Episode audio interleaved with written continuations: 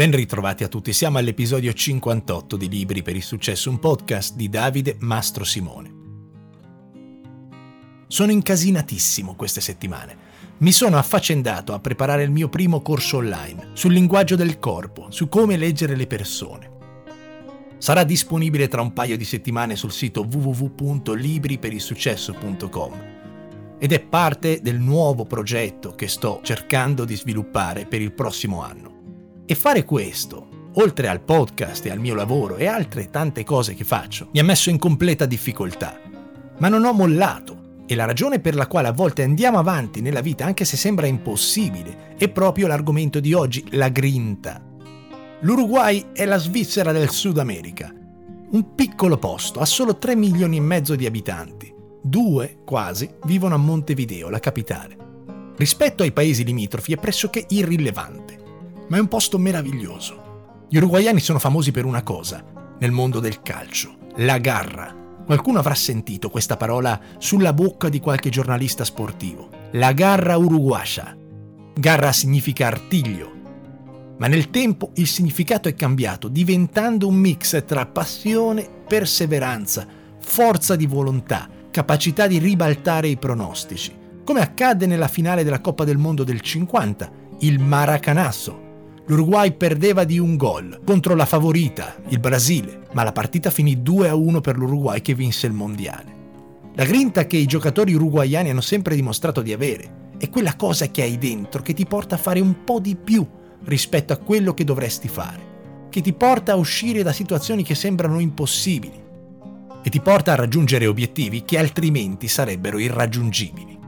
E oggi parliamo di grinta, con un libro scritto da Angela Duckworth è intitolato GRIT, G-R-I-T.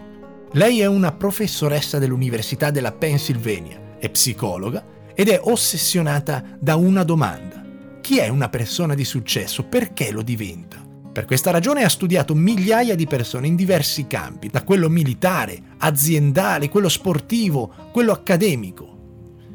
E ciò che faceva con i suoi studi era pronosticare chi ce l'avrebbe fatta in quel campo chi avrebbe raggiunto l'eccellenza da lì a qualche anno. E quello che ne venne fuori è interessantissimo e personalmente mi riempie di speranza. Ma prima il consueto giro dei saluti c'è David da Roma che mi ha invitato al suo ristorante, Roberto da Crevalcore, Alessandro dalla Svizzera, Nadine dalla Germania, Giacomo da Vicenza, Manal da Milano che mi dà consigli sulla qualità del suono. Poi c'è Antonio, anche lui da Milano, Davide, che presto si trasferirà a Lanzarote, Luciano, simpaticissimo da Cedrano, nel Lazio, che mi ha mandato un paio di mail, mitico Luciano, poi abbiamo Michele da Bolzano, Samuele da Reggio Emilia e Gianluca da Gragnano. Grazie mille dei messaggi. Una cosa è il nostro potenziale, il nostro talento, l'altra è quello che ci facciamo. Siamo stati indottrinati che alcuni di noi possiedono del talento e ce la faranno nella vita altri invece non potranno mai raggiungere certi livelli proprio a causa della mancanza di talento. Il talento viene osannato da questa società. Ci sono format televisivi che lo premiano, è sulla bocca di tutti e la luce che emana questa parola fa ombra sugli sforzi che le persone fanno. Il talento però è anche una scusa per non lavorare solo. Diciamo a noi stessi non ho talento e non ci proviamo nemmeno. Ci permette di dormire tranquilli.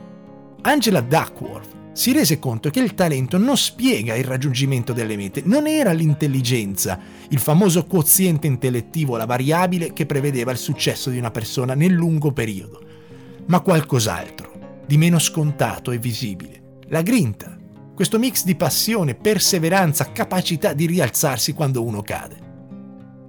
Il talento è la velocità con la quale impari qualcosa ed è molto importante. Ma immaginati due persone che iniziano a suonare la chitarra. Nessuno dei due lo ha mai fatto prima. Per una ragione o per l'altra, la prima persona impara più velocemente le basi, pertanto lo marchiamo come talentoso. L'individuo 2 però dopo un paio di settimane decide di aggiungere al suo programma, che è lo stesso della persona 1, una sessione di 4 ore di esercizi e pratica la domenica e un'ora in più la sera.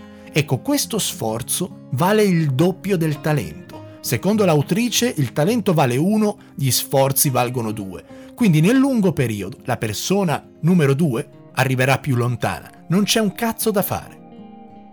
Ci sono ovviamente dei limiti, se non sei alto 2,10 m difficilmente arriverai a giocare nell'NBA, non puoi allenare l'altezza, o chi come me non potrà mai fare il modello, devi essere bello, devi avere un viso da modello, per quello non ci ho mai neanche lontanamente pensato. Ma poi vai a vedere certi attori e ci sono delle storie incredibili di come sono arrivati a quei livelli partendo dal niente, dallo zero più assoluto, facendosi un culo quadrato. Quelle sono storie di grinta e di sforzi, non solo di talento. Andate a leggervi la biografia di Arnold Schwarzenegger, è incredibile. Io sono devoto a Arnold, ho tantissime magliette con la sua faccia. Come facciamo a capire se abbiamo o no questa grinta dentro? Bisogna farsi alcune domande e rispondere con totale sincerità, considerando il vostro momento attuale. Tu, oggi, con tutto quello che ti circonda, quanto ti distraggono le nuove idee o progetti rispetto a quelli che hai già in ballo? O se durante un progetto trovi un ostacolo, retrocedi o cerchi di superarlo? Quanto facilmente ti fai scoraggiare da quello che succede fuori? O ti capita di fissare un obiettivo ma dopo decidi di cambiarlo per un altro? Sei in grado di mantenere la concentrazione su qualcosa, su un progetto che richiede più di tre mesi? Sei uno che finisce le cose che inizia? O i tuoi interessi sono cambiati negli ultimi due anni? Queste sono alcune domande che devi farti per capire se hai o non hai grinta verso le tue mete attuali. Perché la grinta ti può venire.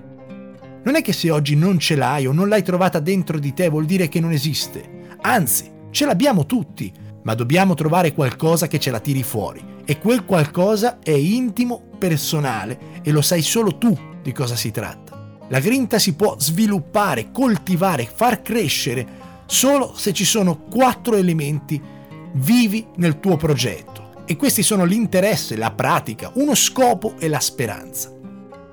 Il primo è l'interesse, l'attrazione che senti verso un progetto, la passione nasce da qualcosa che ti piace, ma non preoccuparti se non l'hai ancora trovata. Non c'è una data, non c'è un'età giusta. Da piccoli è molto difficile trovare una passione o un interesse. Non si trova attraverso l'introspezione. Non è qualcosa che puoi forzare. Quello che invece accade è che un interesse nasce dall'esplorare e dall'interagire col mondo, con le persone, e spesso ti accorgi di aver scoperto qualcosa per te interessante molto dopo averla trovata, perché è un processo graduale. E un'altra caratteristica dell'interesse è che cresce. Progressivamente a ogni fase scatta la voglia di imparare di più, di andare in profondità. Senza questi elementi è difficile mantenere la fiamma accesa. Poi viene la pratica. Una forma di perseveranza è la disciplina quotidiana provare a migliorare un pochino ogni giorno. Domani dobbiamo essere leggermente meglio di oggi, a qualunque costo. Vi sarà capitato di avere persone intorno che passano 20 anni a fare uno stesso lavoro e raggiungono un livello accettabile, ma non incredibile. C'è una frase del libro che mi ha colpito, dice certe persone hanno 20 anni di esperienza, altre hanno un anno di esperienza per 20 anni di fila. Questo è il concetto di Kaizen, un concetto giapponese di continuo miglioramento e trasuda in ogni storia di successo di quel paese. Raggiungere l'eccellenza attraverso la pratica quotidiana di un'abilità devota al miglioramento personale, affilare la lama. È una sfida tra voi oggi contro chi eravate voi ieri. Lo scopo, quello che tiene attiva, viva la passione è sapere che il tuo lavoro ha un impatto L'interesse senza uno scopo è pressoché impossibile da mantenere nel tempo. È quindi imperativo collegare la tua attività con uno scopo più alto, una missione, che possa avere degli effetti sulle persone che ti circondano, fare del bene. Il mio lavoro è importante sia per me che per gli altri. Se questa componente non è solida, tutto rischia di crollare. L'autrice ha scoperto, intervistando 16.000 persone, che più alto è il tuo scopo, la tua missione, è più probabile che la grinta venga fuori. L'ultimo ingrediente è la speranza, ma non in ordine di importanza, perché questo ingrediente è sempre presente ed è la capacità di rialzarsi quando la vita ti butta giù, quando sei schiacciato dagli ostacoli. Se rimani giù, la grinta muore. Se ti rialzi, la grinta prevale e viene ad aiutarti. E per fare questo il tuo atteggiamento mentale deve essere devoto al continuo miglioramento. Se pensi di essere una persona arrivata che non ha più nulla da imparare o dici frasi sono fatto così, questo sono io, il tuo cervello è in grado di imparare nuove abilità, di migliorare, ma serve un approccio diverso per farlo. Credere che nel lungo periodo possiamo raggiungere le nostre mete, possiamo diventare migliori. Se esiste questa speranza, la grinta viene in nostro aiuto soprattutto nei momenti difficili. Guardate, siamo noi a decidere se una situazione fallimentare è definitiva o passeggera, nessun altro. È nelle vostre mani rialzarvi e credere fermamente di potercela fare. Thomas Edison, quando era un bambino a scuola, gli dissero che era troppo stupido per imparare. Quando iniziò a lavorare fu licenziato due volte nei suoi primi due lavori e poi si diede alle invenzioni, ai brevetti e non ebbe nessun successo all'inizio. La prima lampadina che commercializzò fu il frutto di mille tentativi andati male. E sapete il suo segreto qual era? Che ognuno di quei tentativi non era un fallimento ma un passo in più verso il successo. Lo stesso Walt Disney nel 1919 fu licenziato perché il suo editore diceva che il Mago di Oz era un progetto privo di immaginazione. Poi andò in California, iniziò un'azienda con suo fratello, la Disney Brothers Studio, e creò Mickey Mouse vincendo 22 Academy Awards. Sei tu che decidi se il fallimento è parte della tua identità o se è solo un ostacolo, che grazie alla grinta, alla passione, alla perseveranza serve solo a spingerti ancora di più verso la tua meta. Non parlo di entusiasmo, quello è comune, passeggero, svanisce. Serve qualcosa in più, perché non ci sono scorciatoie per l'eccellenza. Devi metterci 10.000 ore per diventare un esperto in qualcosa. La grinta viene fuori quando credi in qualcosa, quando è così importante quel progetto per te che succeda quello che succeda fuori, tu rimani impassibile. Attraversi qualunque intemperie per andare avanti. La grinta non è innamorarsi di qualcosa, ma rimanere innamorati.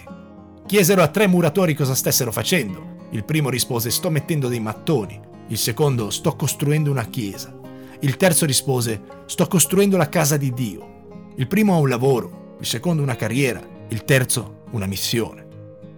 Sapete cosa mi ha colpito di questo libro? La speranza che dà a tutti noi che pensiamo di non avere talento. Ci dà la motivazione, l'ispirazione di sapere che dopo aver studiato migliaia di casi, la conclusione è chiara.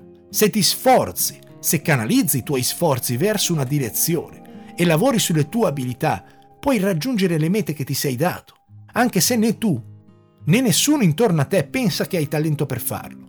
E questa è una buona notizia, perché dipende da te. Mentre la cattiva notizia è che dipende da te. Che cosa vuoi fare al rispetto? Trova quello che ti piace, quello che è la tua missione e cambia il modo di pensare. Pensa a 3-5 anni, non a 3 mesi.